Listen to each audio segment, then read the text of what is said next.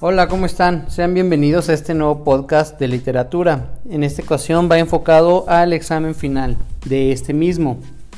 Bien, les pido mucha paciencia ya que está un poquito pesado, pero bueno, la intención es que les pueda ayudar, ¿vale? Les, mucho, les deseo mucho éxito.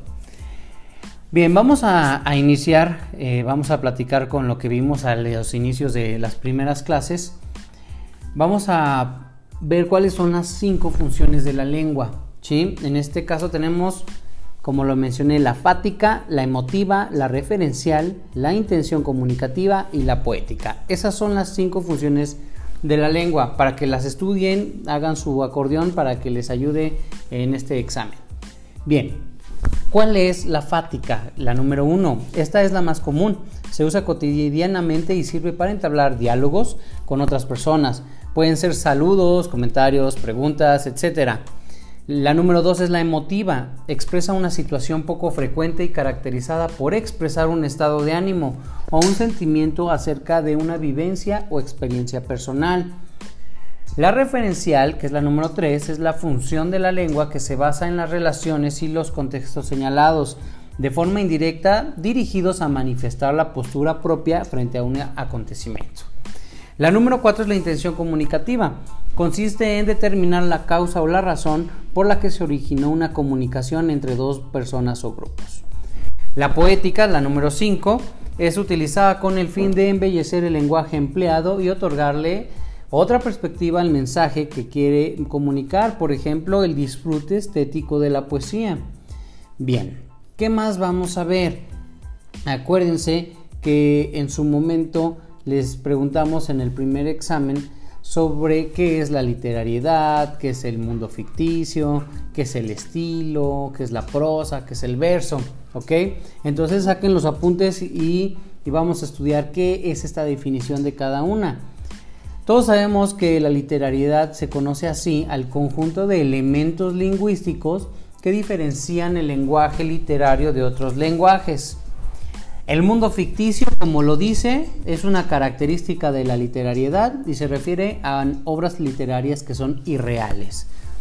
¿Qué es el estilo? Es la segunda característica de la literariedad. Se hace que la obra literaria sea diferente a todas las demás.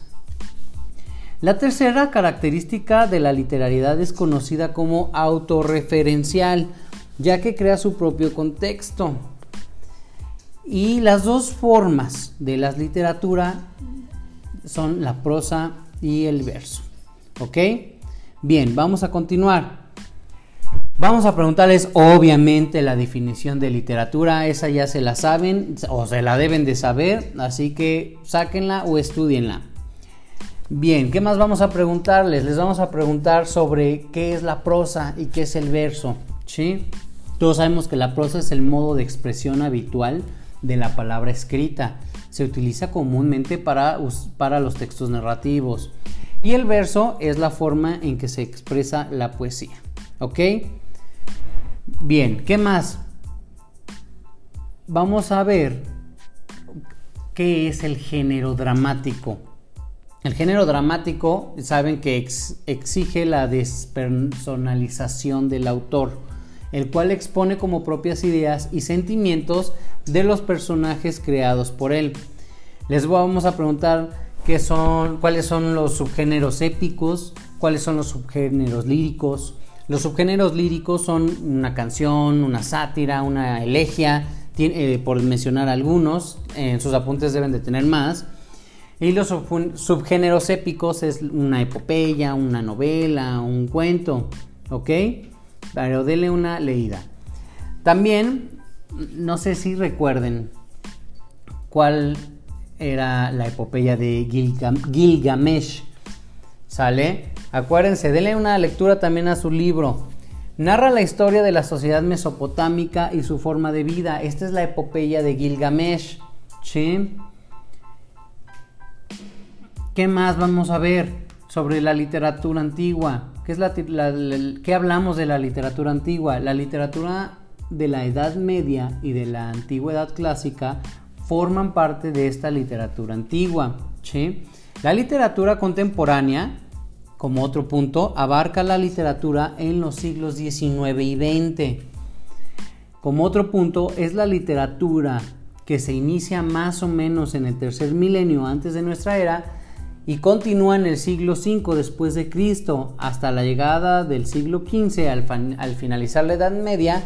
Esta se inicia en qué edad? En la edad antigua. Si se fijan, estamos en la misma en los mismos siglos, entonces esto describe este tipo de literatura. ¿Cuál es la literatura hebrea? Es la que se representa por aquellos documentos que combinan leyes, religiones e historias del pueblo de Israel. Les voy a preguntar nuevamente cuáles son los cuatro libros Veda. Ya saben, el Rig, el Sama, el Atarva y el Yahur. Vayan a su libro, ubíquenlo en, las páginas. Si escuchan mi, mi, primer podcast, van a poder localizar el número de la página para que lo encuentren. ¿Qué más vamos a ver? Confucio. ¿Quién es Confucio? Acuérdense que él fue la poesía china. Fue inaugurada por este personaje. ¿Ok? Bien, les voy a pedir tres grandes autores de la tragedia de la literatura. Los tres son Esquilo, Sófocles y Eurípides. Apúntenlos bien porque en el examen me los apuntaron mal y se las puse por ende mal. Les pido dos comediantes de la literatura clásica. Em, en ese entonces les pedí Menandro y Aristófanes. No me pongan Aristóteles, pónganme Aristófanes. Bien, ¿qué más vamos a ver? Vamos a hablar sobre los requisitos que nos pide un relato. Primero, busquen la definición de relato. Ya la deben de tener, ¿ok?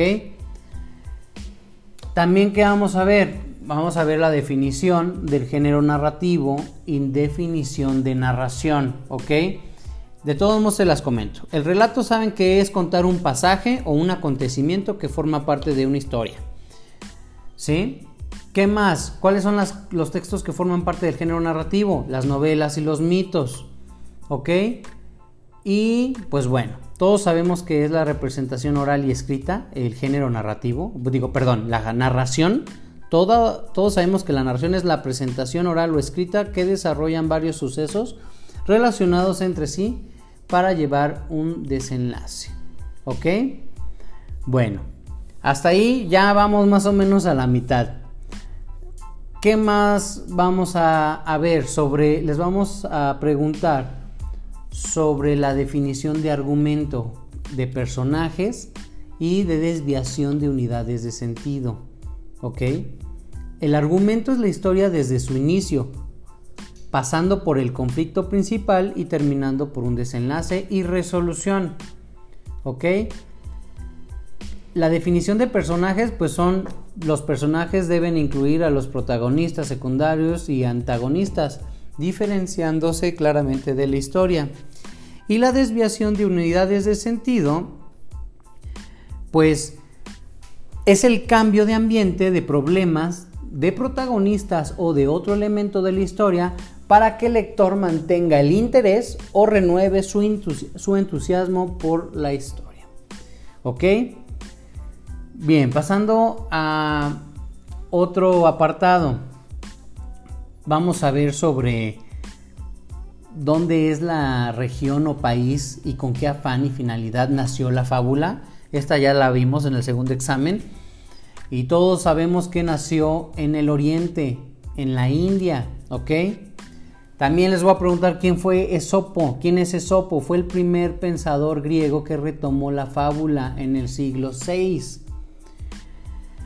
Acuérdense que también vimos sobre las cruzadas. ¿Qué vimos sobre las cruzadas?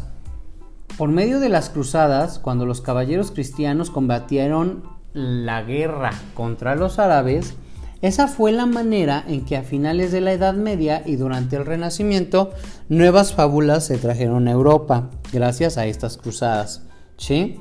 Les pregunto dos fabulistas de México Independiente que en este caso pusimos José Rosas Moreno y Joaquín Fernández de Lizardi. Les pregunto cuál es la definición de una fábula, que es una narración breve, concisa, en la que los personajes pueden ser personas, animales o seres inanimados, que conlleva una intención moralizante. Y ahora sí les voy a preguntar ¿cuáles son los cinco elementos de la fábula? Tenemos cinco. Anécdota, como número dos personajes, como número tres la moraleja, como número cuatro narrador y como número cinco el tiempo y el espacio. La buena noticia es que ya terminamos. Hasta aquí es lo que vamos a ver en el examen. Sé que son aproximadamente 10 minutos de este podcast, pero bueno, les deseo mucho, mucho éxito y nos vemos en el siguiente. Hasta luego.